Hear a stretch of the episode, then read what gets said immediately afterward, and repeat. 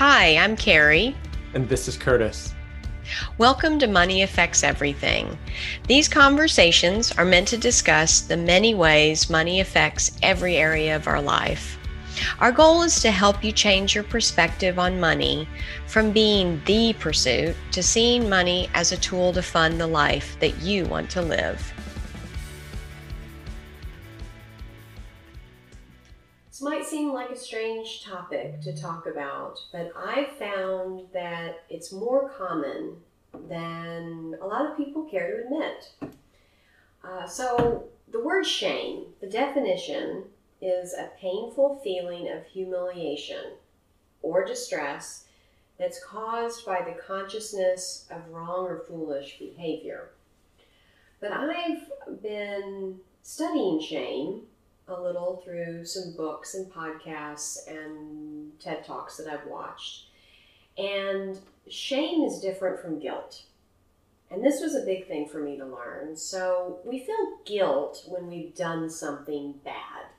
So we totally forgot to meet someone from for lunch and we stood them up. And so we feel guilty about that. But if we feel shame, it means that we believe that we are bad or deeply flawed.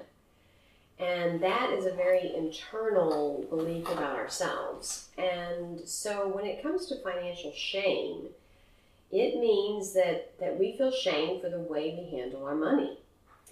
And I'm not I wouldn't be surprised if that perks up some ears that are listening right now. Uh, if you've ever laid in bed at night and felt like you weren't good enough that you either have not saved enough money, that you've been foolish with your money, you've spent too much money, or sometimes people even feel shame when they have a lot of money. Uh, perhaps you in- inherited some wealth and you feel shame that you don't deserve this money because you didn't earn it. Uh, so that's the topic we're going to explore today. Uh, Curtis, have you ever met anyone or you yourself ever felt shame?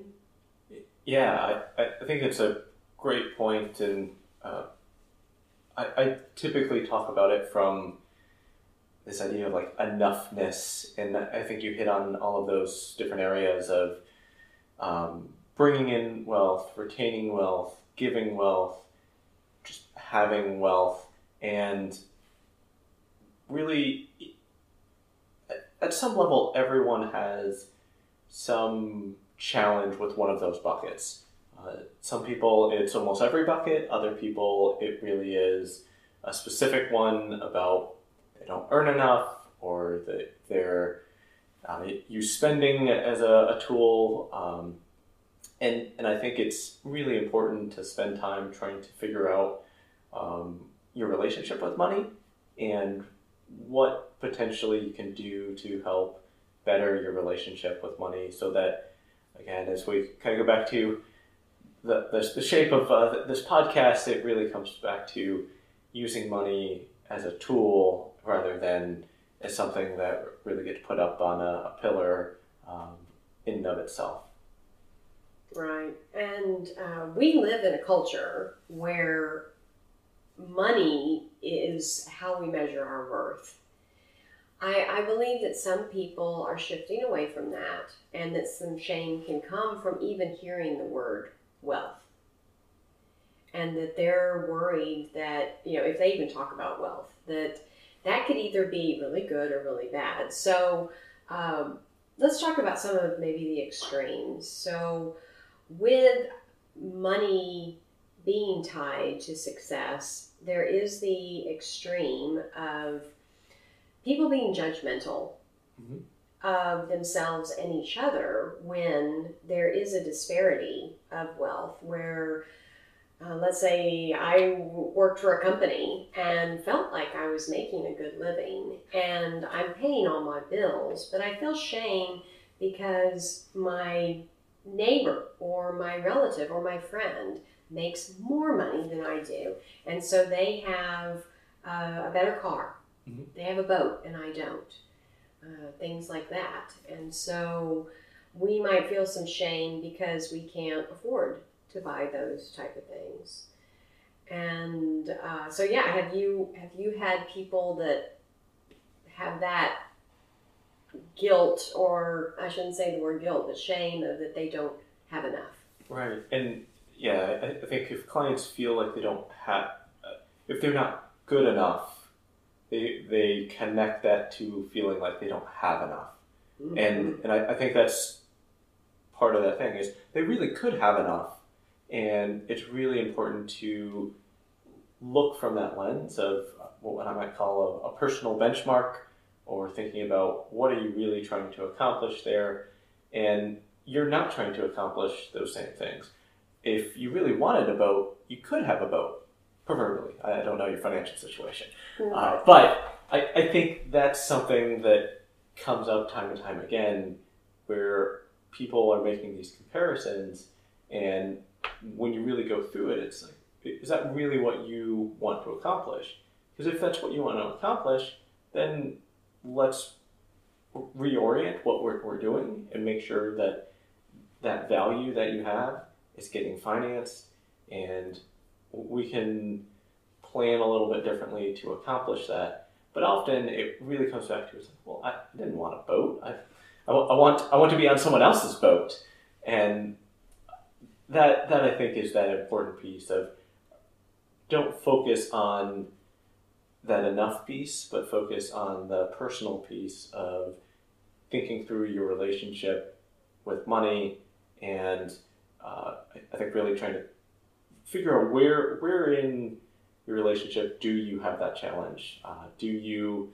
Uh, I'm just thinking of the pick up the check everywhere that you're going. Um, are, are you uh, aggressively trying to uh, show that wealth? Um, are you trying to repent and, and atone with your, your wealth and uh, give a lot of it away?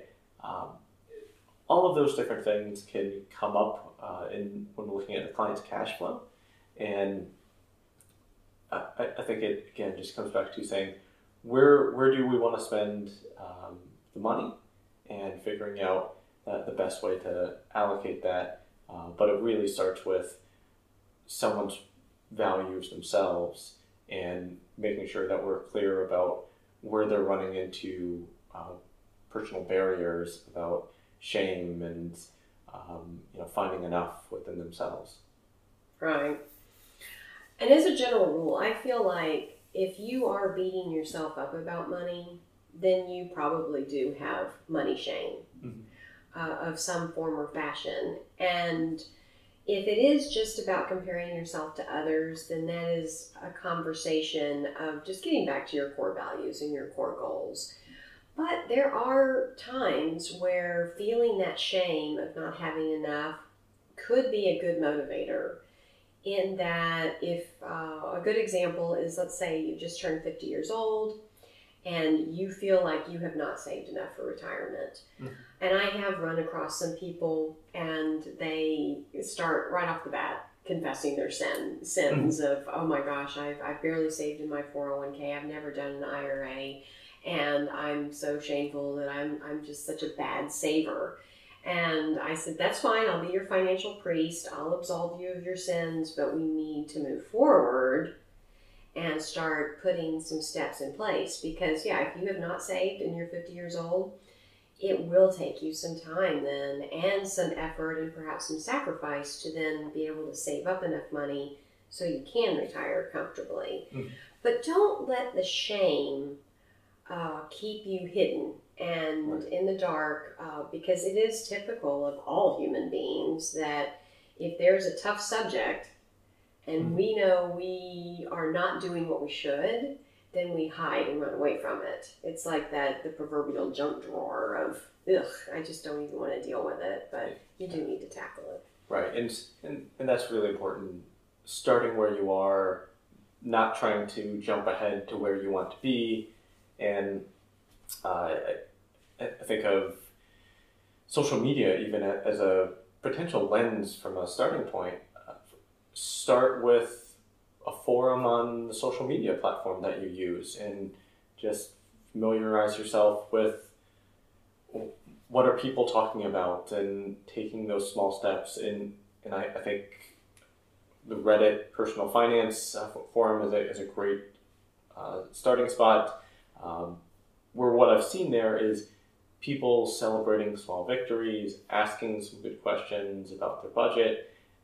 That's a, again, a starting point, but that's also exactly what we're, we're talking about, which is finding a way to take that first step, to acknowledge where you are, uh, and to kind of let go of where you've been at some level, uh, and, and really then say, okay, what's the next step you can take? And then as you continue to build on that, that's really where it comes back to taking that offline, finding maybe an advisor or some some long term books that you can really dive into and uh, get some more knowledge uh, to build on from there. Yeah, I, I agree. There are some great resources out there about shame. I'm a big fan of Brene Brown, and that's with a B as in boy. Mm-hmm. Uh, and so she has a TED talk that's become famous that's uh, called Listening to Shame. And uh, watching that was very interesting for me. And not just for money. It, it, she talks about shame overall.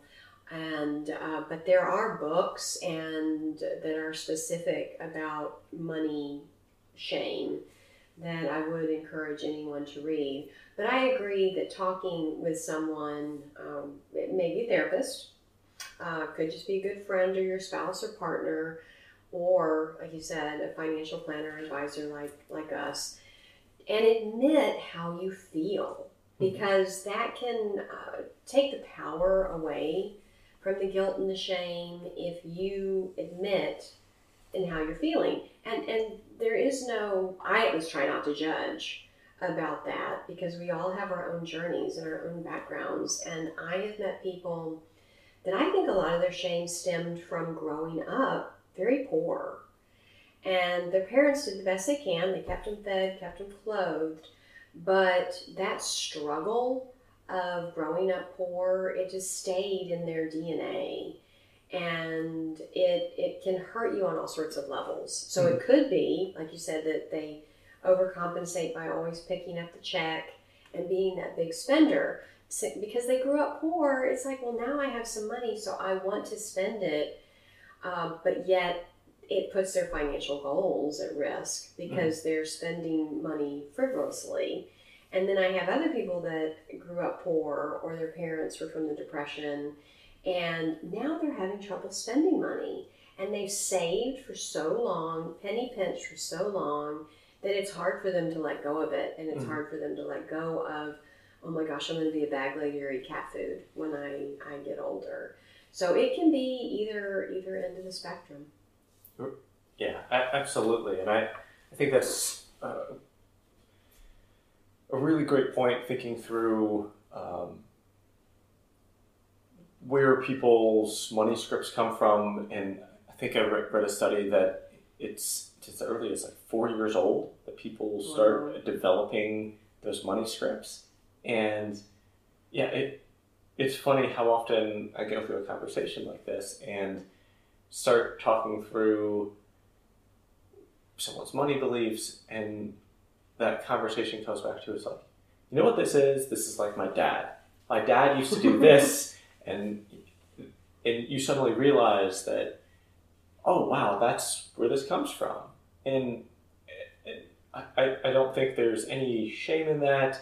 Um, well, maybe there's some shame in that, but there shouldn't be any shame in that. That should be something that you can recognize and figure out your own way to uh, become yourself, appreciate the way that you, you want to have that better relationship with money, um, and not just re- not just let that script that was developed 30, 40 years ago uh, be the driver of your wealth and how you spend it. Uh, and, and, again, that could be both sides of overspending and over underspending.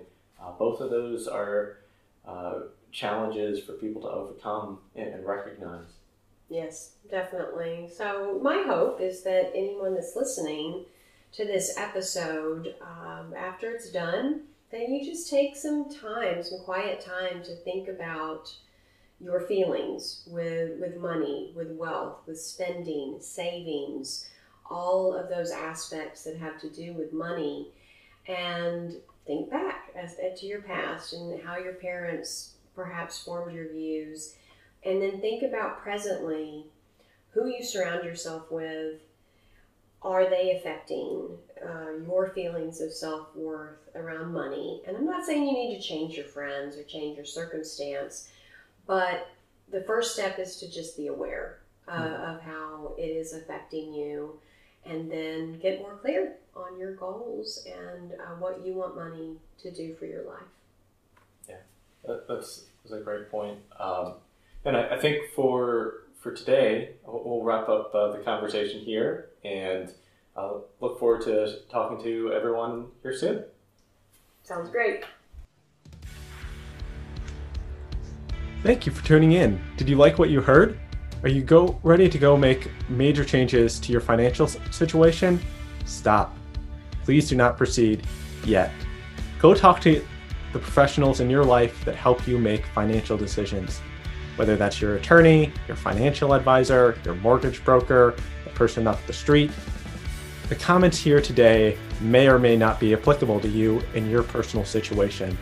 This was not intended to be personal financial advice for you.